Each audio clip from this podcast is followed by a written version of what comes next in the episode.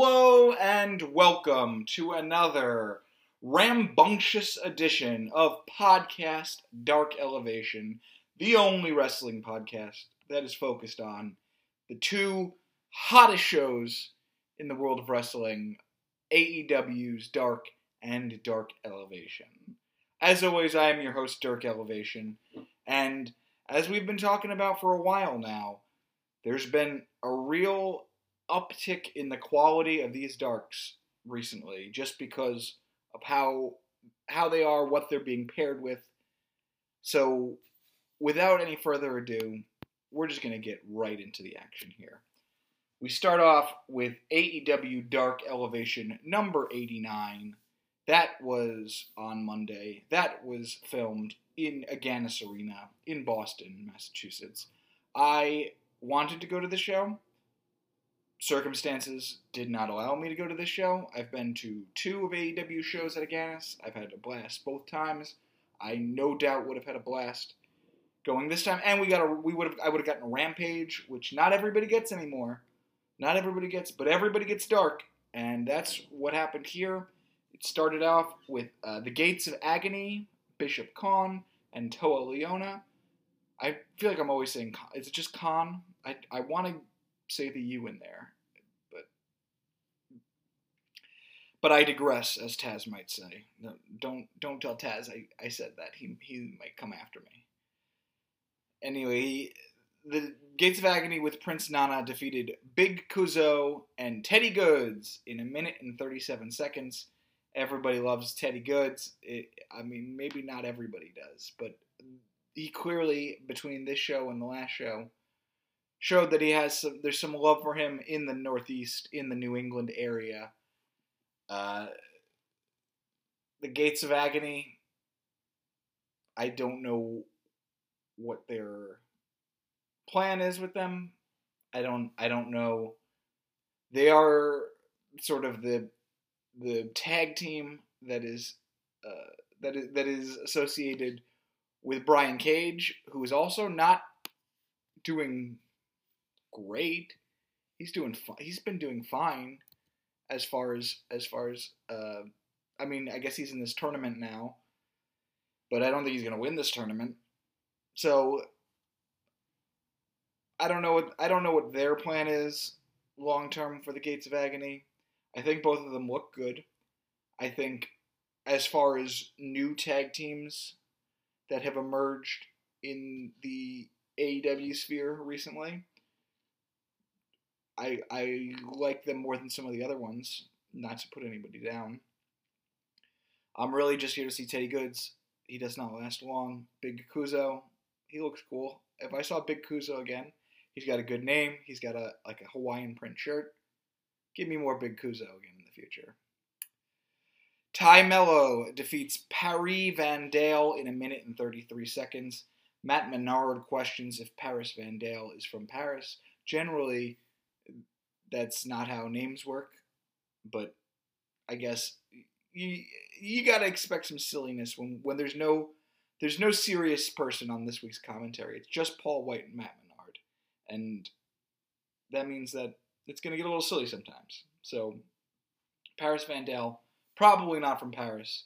If I'm gonna guess based on the last name Van Dale, uh, she is of Dutch origin.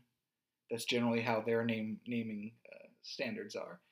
Uh, so there's no Paris in the Netherlands uh, unless you count Belgium, which is kind of like Paris Van Dale. It's it, it's kind of like one part of it is Parisian and one part of it is Van Dale ish, Flemish. And uh, I'm not going to say that about Paris Van Dale though, uh, because that country's done some real messed up stuff, and I it's it's unfair to put the atrocities of King Leopold onto Paris Van Dale, especially since I don't know if she's Belgian, and I have no reason to believe she is. Tay Melo, I'm just happy to see her wrestling again. She's she's the the crowd. You, I think you can kind of tell the crowd still has a little place in their heart for Tay Melo, even though they don't. You know, they're rooting against her but it's good to see a Tay Melo match as as you know, Sammy. I think I think Tay gets a significantly different type of heat than Sammy does. And I think people do like Tay Melo, or maybe I'm just projecting. But gaining those wins, and I would not be surprised if that's like a uh, like a winter is coming type of match. Tay Melo gets a gets a shot at whoever is champion for winter is coming. Who who knows how that all whole thing's going to resolve? We we learned that tonight.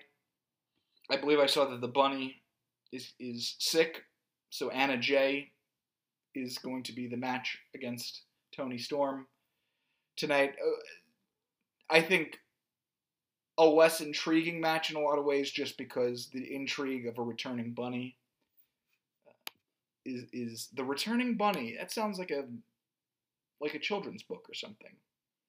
Uh, it, it's the re- the returning. I, I guess it would be the the sequel to the Runaway Bunny. But nevertheless, the returning bunny is a think a, a more interesting matchup than than Anna Jay. But I think it's also telling that they didn't think the Tay Conti, which I think is also a more intriguing matchup. I would I right now I think Tay Conti has more interesting matches than Anna Jay.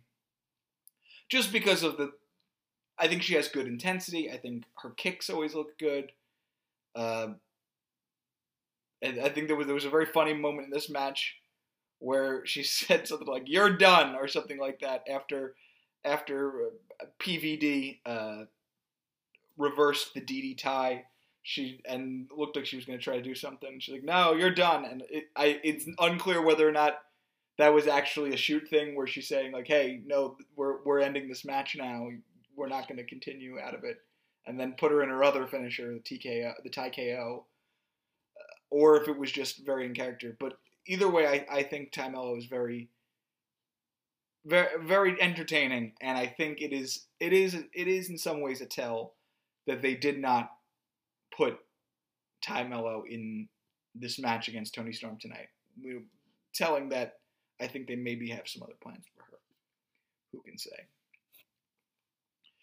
Matt Hardy and Private Party. Oh, I never noticed. That kind of rhymes. Hardy and Party defeated Channing Thomas, Kyle Bradley, and Smiley Fairchild in 3 minutes and 46 seconds. This one took a little bit longer than the others, but it takes a little bit longer to incapacitate three guys. Channing Thomas, I've seen around. He's a, a Worcester regular. Um, I did not see him this week when I did go uh, to Worcester. But I have seen him around, and I don't know as much about Kyle Bradley or Smiley Fairchild. Hardy and Party, this felt a little bit like treading water. It did not. I I have liked in general that they have uh, the the firm's storyline has been told on Dark in a lot of ways. The way that Matt Hardy and Private Party are being held down by the contracts they have with with the firm, and this felt like it was just they were just having fun out there. They were just glad to be having this wrestling match, and I don't think that's there. There was nothing holding them back in the same way that they've been that they've had to overcome things in previous uh, episodes with regard to Big Stoke. Big Stoke was nowhere to be seen, so a little bit of a letdown in that regard. I I know that I don't expect every dark match to have a storyline, but I do expect there to be some sort of consistent flow with the storylines. Athena defeats Kayla Sparks in 3 minutes and 8 seconds.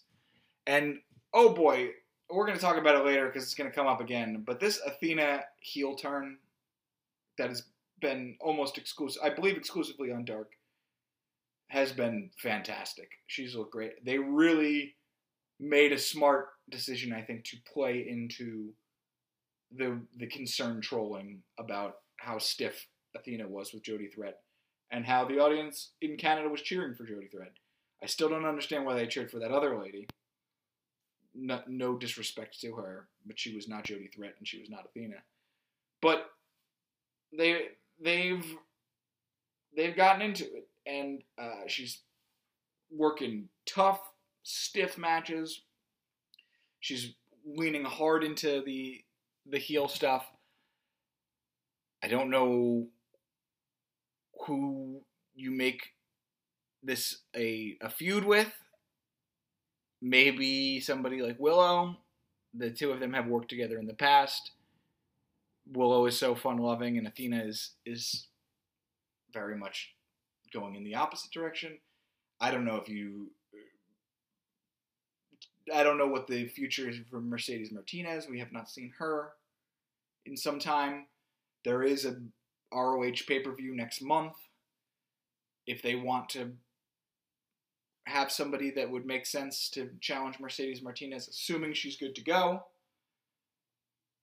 I think that Athena would make all the sense in the world in in terms of how, how she's trending right now. And I think she would even make sense to win it.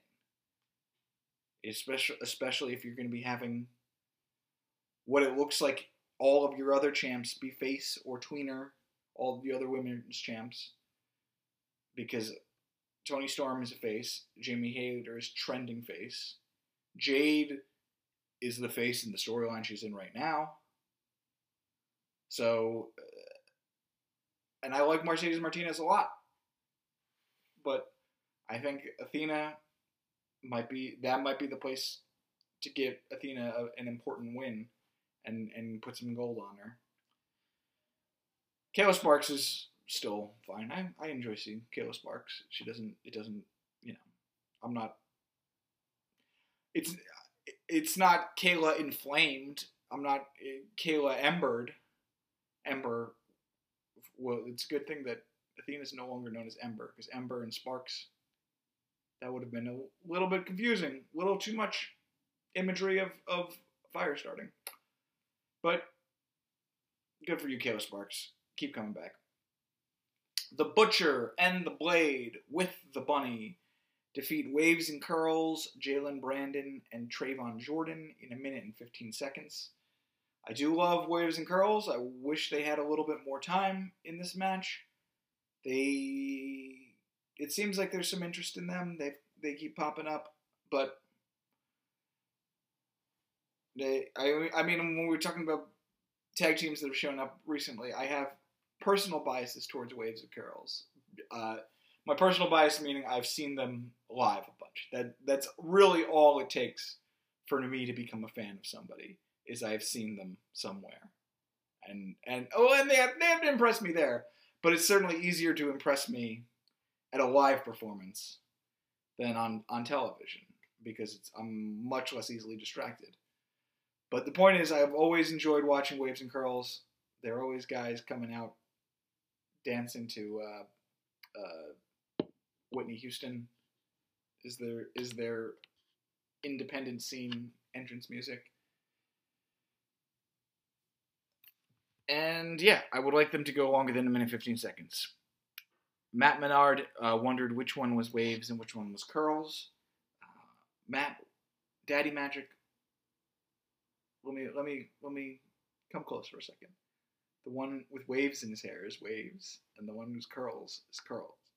It's neither of their names, but they have two different hairstyles. You should, Matt please spend some time.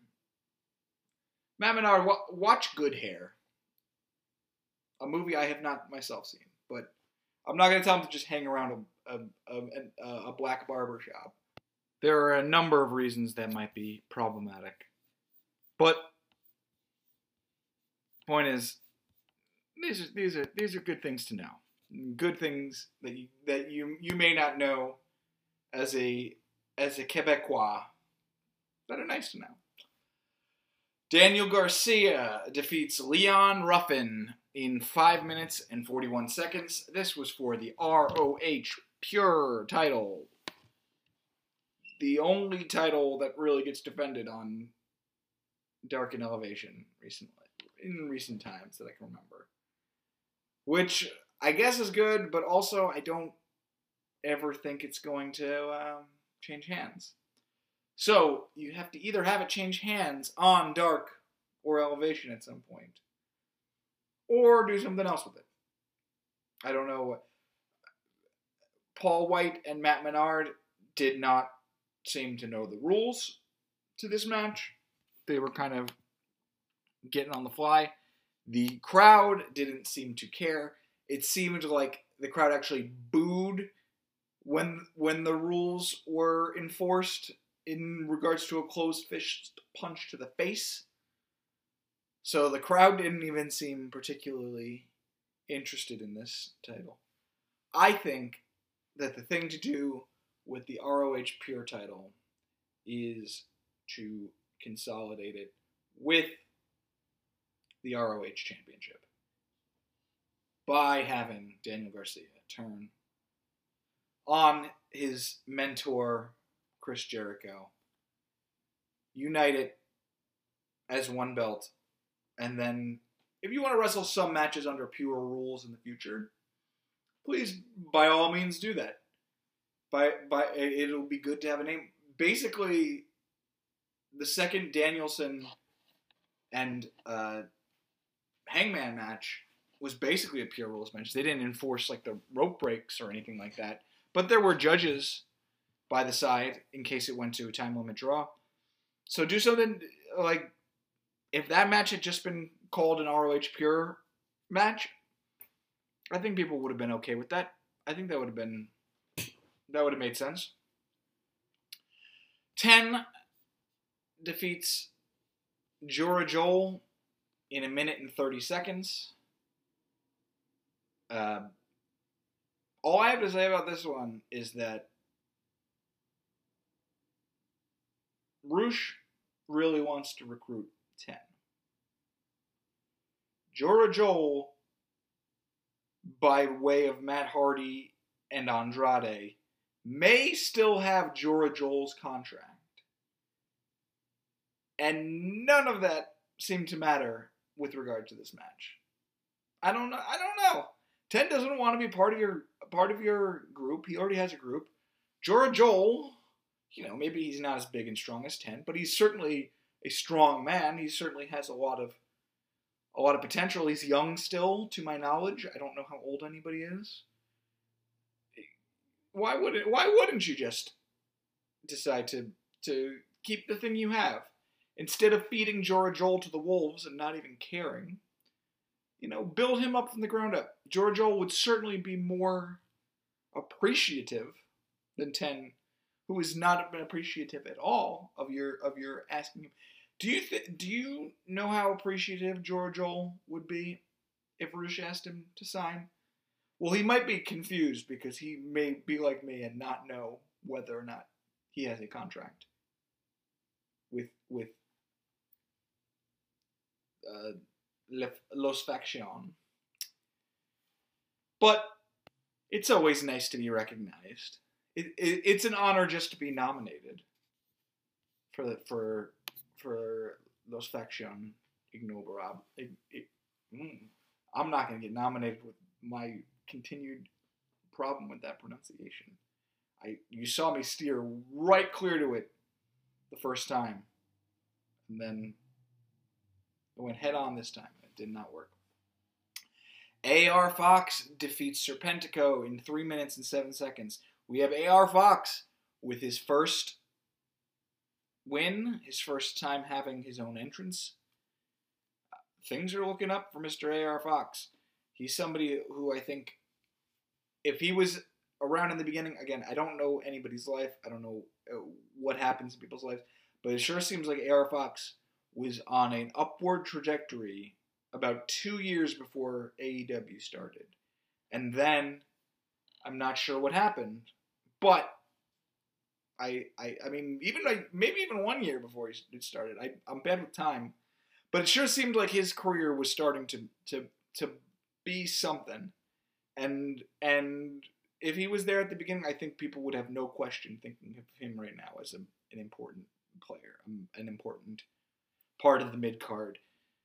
Uh, Serpentico, Serpentico is always. No, no, nothing new on the Serpentico front. and I do like also, if I'm going to continue to praise AR Fox, I do like pairing him with Top Flight because I I think that AR Fox feels like a more like a more polished version of what Top Flight and particularly Dante Martin could be. They're they're very um, you know, AR Fox has like that edge to him. He he's a he he's got cargo shorts and a bandana. He, he he seems like he could scrap, but along with scrapping, he can also fly. So he's he's got like a two uh, you know two facets to the personality in a way that I feel like Dante Martin still just has one. But I think learning from under AR Fox could be good for him and for Darius. And if you want to do a, a, a more more uh, like a, a little bit more makes sense version of what they were trying to do with first with Lio Rush and then with Team Taz with AR Fox and Top Flight. You could maybe maybe AR Fox starts to be a little heelish. Maybe he starts to suggest to Dante that he'd be better off leaving Darius, or maybe he'd say to Darius, "Dante is gonna leave you. You stick with me. I'll I'll make sure you're all right." I don't know how exactly they would do this, and I think in the end, Top Flight has to stick together because it's too early for them to actually be turning against each other. But I think I think that that would be if you want to rerun that and just sort of stick to your guns this time. This would be a, a time to do it. And then finally, the main event we have Riho and Willow Nightingale against Emi Sakura and Mei Suruga with Baliyan Akki. Six minutes and 14 seconds. This was fun. I enjoy all of these competitors. I love how over Willow is. Willow's more over than Riho, and the crowds like generally seem to like Riho a lot. And and I still think like Willow got the bigger reaction. I think they kind of expected that because they let Willow uh, have the one whose theme music played when they walked out, which maybe because it's just more fun music. I can't really think of Riho's theme off the top of my head, but I know that it's not as much fun as the the the real like uh, Earth, Wind, and Fire type of vibes that that Willow's theme puts out. It would be like what what would the the uh, the knockoff version of Earth, Wind, and Fire be? It, it, it, it would be like uh, ground ground breeze and flame. Ground air and flame or something like that.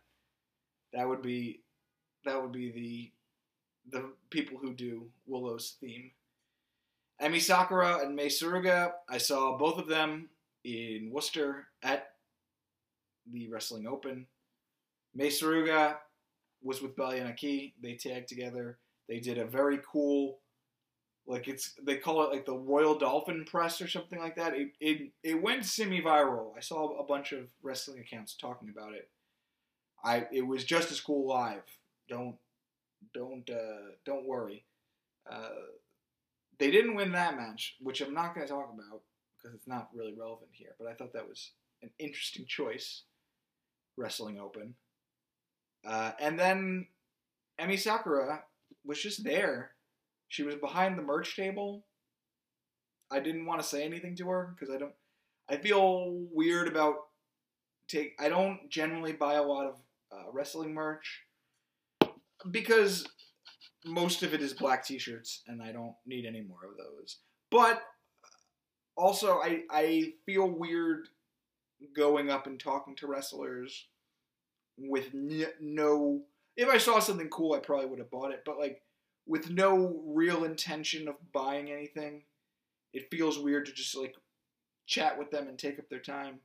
So, and Emi Sakura is just simply very cool, and uh, I didn't want to walk up to her. I, I, she's she's too cool. But Emi Sakura certainly I, I don't know if what I've said on previous episodes that like her her her single stuff is going stale for me or whatever sort of dumb ignorant criticism I've given to Emi in the past. I saw her there. She was very cool. She was very excited to film Mei Suruga's entrance and Baliyan Akki's entrance, their their entrance together. She was very excited to take out her phone and, and film them from the merch stand. So she's very cool. I think that it's a bummer that Mei Suruga is now back in Japan. They can't do that cool transformer move unless Emi wants to teach someone else to do it. But that would be a, an affront to Mei, if you ask me. But uh, so yeah, I, I, will miss I will miss you, Mei Suruga. But I'm glad I got to see you live before you before you head back to to uh, Japan. But Emi Sakura is uh, is Emmy Stuckera stuck around here in the states.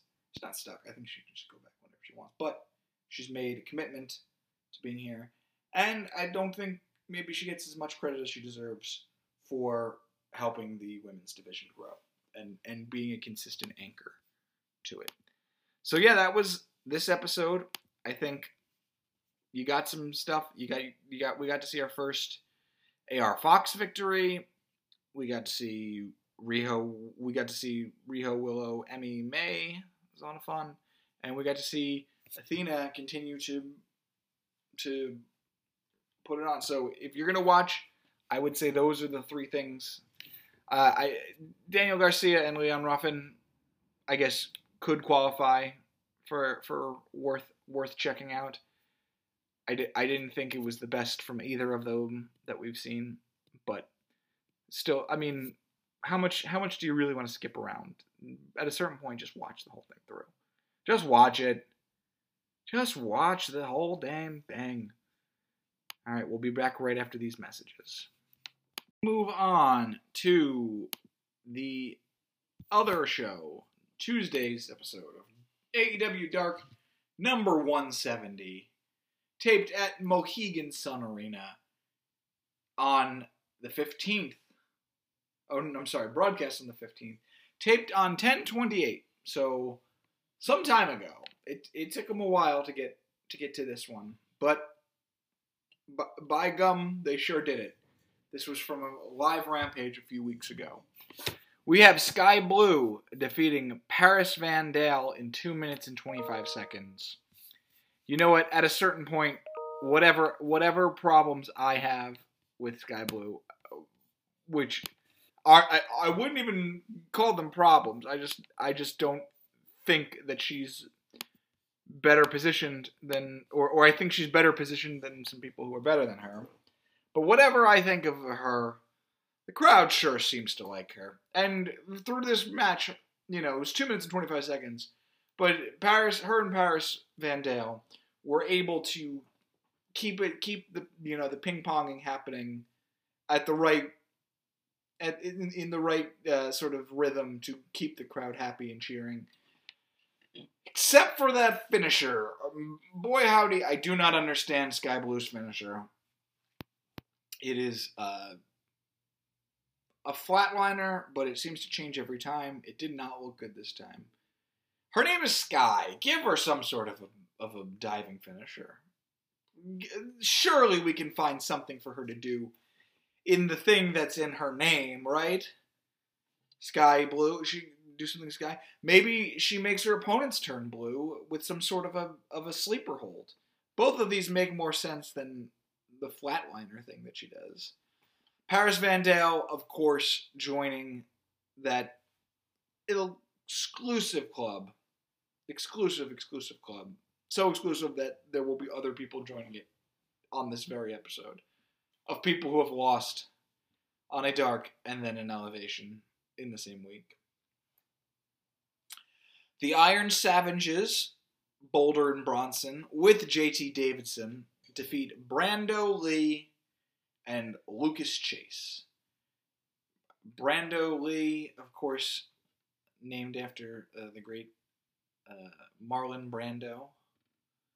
Um, well, it, uh, it seems like his name was Brandon Lee, which is already the Crow, and you certainly cannot get the estate of Brandon Lee upset over this, and you can't get Sting upset by in, uh, encroaching on Crow-related things. So, Brand- Brando Lee uh, and Lucas Chase got no thoughts on you. Sorry, fellas. You got thrown around a lot. That was pretty cool. You're good at getting thrown around. Uh, and I probably could make some kind of Brando joke about related to uh, to to Brando You know, he got an offer he couldn't refuse, or uh, uh, he was a streetcar named uh, Desire to Win, and he did not he didn't get there. Uh, whew, that's it. That's that's the stuff right there. That's what people turn in in for. The Iron Savages, at least now they have different gear. That's good. Their gear looks more iron iron based. It's still relatively non-metallic, but at least it's the right color scheme. I I I sort of believe it more. It, it still doesn't really like as Bear Country they were embody, in, embodying the bear. Now are they supposed to be the iron itself? Are they supposed to be iron workers? Are they supposed to be an ironing board? I don't I don't know. But they still do crush their opponents and it is fun to watch. And who can say no to that? So I'm, I'm cautiously optimistic that, that Iron Savages are going in the right direction in ways that I was not previously. Kiera Hogan defeats Kennedy Copeland in 2 minutes and 41 seconds. Kennedy Copeland I also saw on uh, at uh, Wrestling Open last Thursday. And Kennedy Copeland lost to Paris Van Dale. P- Paris Van Dale, we know, has is joined the club of two losses in one week. So what does that even say about Kennedy Copeland there? If she lost to that, she's kind of like an honorary member in that regard. I know that's a different calendar week. We would have to wait and see what happens on this week's Wrestling Open. But anyway, Kiera Hogan looking good. I do, I do, I do like Kiera Hogan's look. I like her gear. I don't know what the play. She has not been. She she seems to be having a lot of singles matches, unrelated to Jade. They're building her up as if she's going to do her own thing. Sure, okay. I would like to see. I would. I feel like we've gotten disappointingly little of the baddies as a trio. I would like to see more trio stuff from the baddies. I would like to see uh, more even stuff that's just Kiera and and Leyla, or and, and if Red Velvet comes back, even better. I think I think Kiera and Red Velvet could absolutely be putting some putting putting on a show together. They both last time I checked had uh, kick finishers. I would like to see them do those, those sort of roundhouse kicks in tandem. That would be awesome. I think that the blue and the red is a great look. So yeah, I let let's let's hear it for um, building up Kiera Hogan. I don't know what you would be building her towards, but I'm I'm I'm in favor of it. She shouldn't just be a lackey. Frankie Kazarian defeats Zack Clayton in three minutes and thirty nine seconds. Um, okay. I mean, it's probably good for Zack Clayton to get some reps with somebody like Frankie Kazarian if you think Zack Clayton is somebody who could be a major player in the future. He certainly has the size. I mean, anybody who looks that big next to Frankie Kazarian is like WWE sized.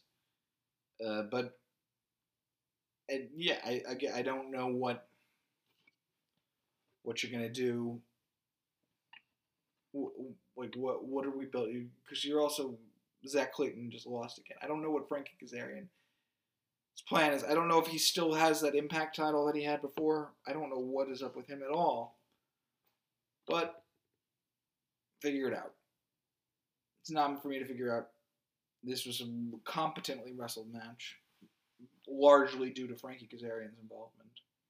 So we're gonna give we're gonna give uh, give the uh, uh, Chunky Award to Zack Clayton. Figure out what you do. You had all summer.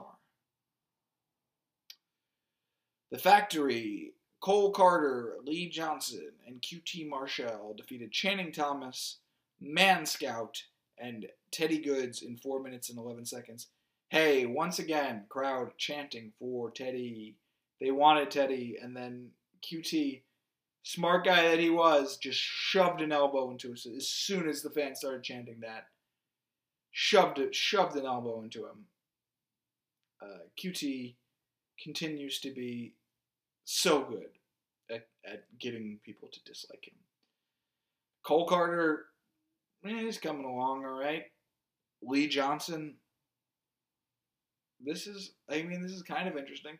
I would like to see, because right before this match, we got a promo from Brock Anderson. And then I saw Lee Johnson. I'm like, huh. They never really addressed any of that. So maybe that could be a fun dark feud is to have the former Brock Lee members explain why they are where they're at. And realistically, I I think that um, like Lee Johnson could should win that match because by joining the factory, Lee Johnson seems to have a more upward trajectory. He has a thing to do. He's part of a, a group of of uh, goons causing trouble. Um, and yeah, I wonder. I wonder where the other factory members are. I wonder if they'll be around. Um, I don't even think Man Scout got in this match. If I'm being totally, totally honest with you, I don't. I don't remember that happening. So, Athena then defeats LMK, who was. I'm glad they also referred to her by her full name, Little Mean Kathleen, which is just a, oh, I understand why some names get the the sort of the RVD, DDP, MJF treatment. Sure, absolutely. Especially as people are saying them more and more over time. They sort they sort of become that. But every once in a while you got to throw the full LMK name out there. Little Mean Kathleen is just too good. If nobody ever said said some of these other names again, if nobody ever said Maxwell Jacob Friedman again on commentary, I think we'd be fine. I mean, I, I guess that is a big part of his uh, whole snootiness is saying his whole name. But point being, Lil Mean Kathleen is a great name. She's a great performer. She should be on Dark or Dark Elevation every single week. Not uh, maybe not every, but like with with the frequency of a regular you talk about like every time there's somebody new coming in, whether or not they're going to save, quote unquote, save the women's division. Uh, what what will Athena bring enough? Will Toni Storm? Will Ruby Soho? Will will uh, every time we're looking for these people who are going to just bring in that thing at the top that it, that creates legitimacy. Give me somebody like Little Mean Kathleen to firmly cement the bottom to be a person who loses all the time, but is largely cared about. People give a shit. People do LMK chants. People want her to win in a sort of Fuego del Sol type of way. Give me weekly LMK. The finish of this match, strange. Athena goes up on the rope as if she's going to do the O face. She's yelling to LMK to get up. She does not. She comes down. She just starts kicking her in the in the side, throwing elbows and stuff like that. It feels like it is a sort of a, a little bit of a meta thing about how how Athena got this reputation that she was you know working stiff or she was she was being reckless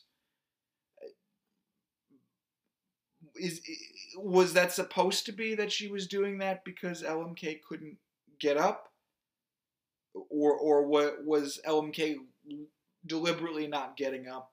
It's unclear what they were going for there. She ends up throwing a bunch of arms and stuff and then getting a pin with no finisher hit.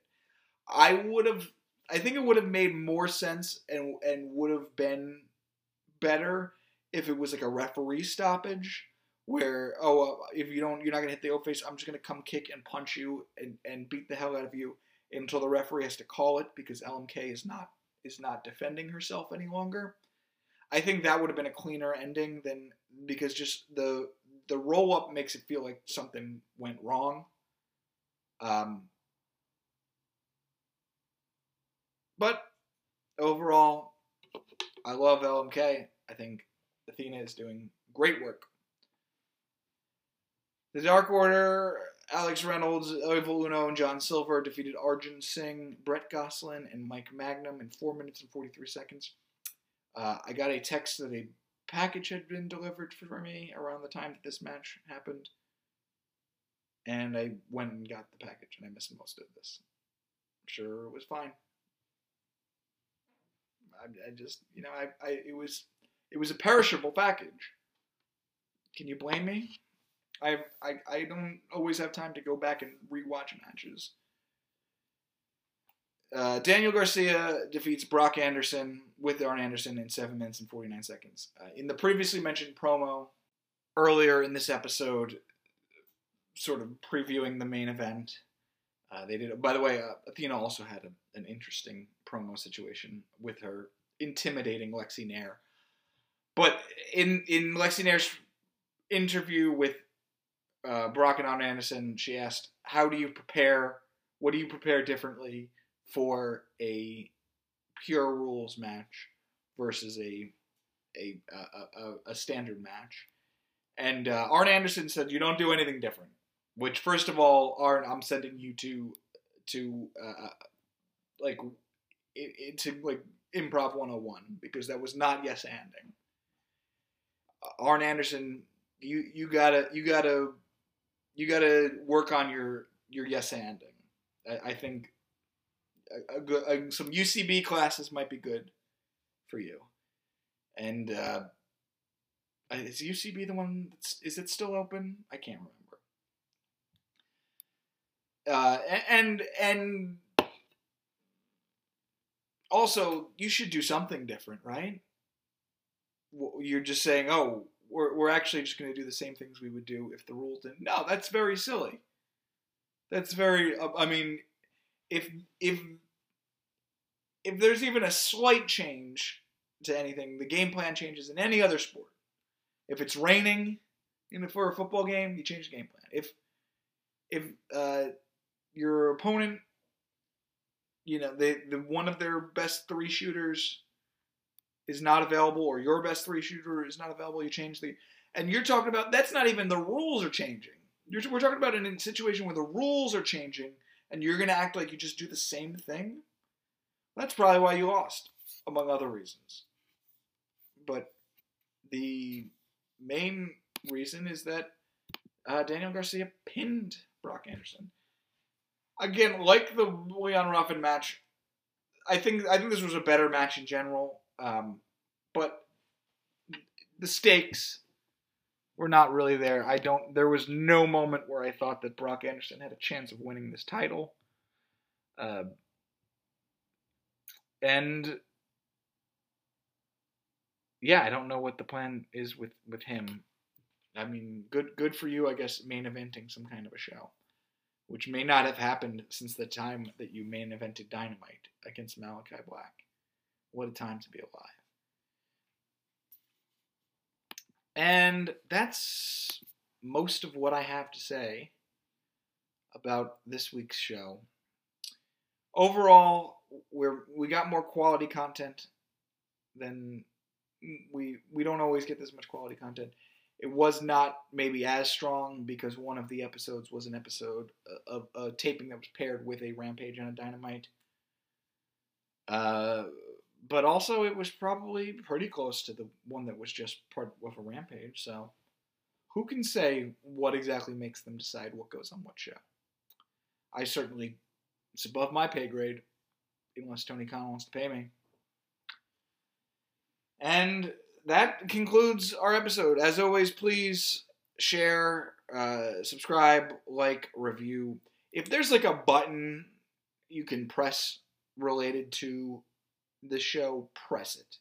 And not that one star button. I don't want any any wisecrackers pressing. Oh, I guess I contributed. Give come on. But if there's a button to press, slap that thing. Give, give me give me some credit for what I'm doing here. You give your old pal Dirk a little bit of the of the recognition he deserves. And until next time, uh, keep watching wrestling. Keep enjoying. I think I think tonight's show is going to be a pretty interesting show. I think full gear should be a, a, a good time. So let's all have some fun out there. I don't you love it when I end this show like a little league coach? Hey, let's all have fun out there. And when it's over, I'm getting everybody hot dogs. I I mean, if you if you want me to send you a hot dog, uh, follow me on Twitter and then uh, send me a DM. I'll I will send a hot dog to anybody who follows me on Twitter.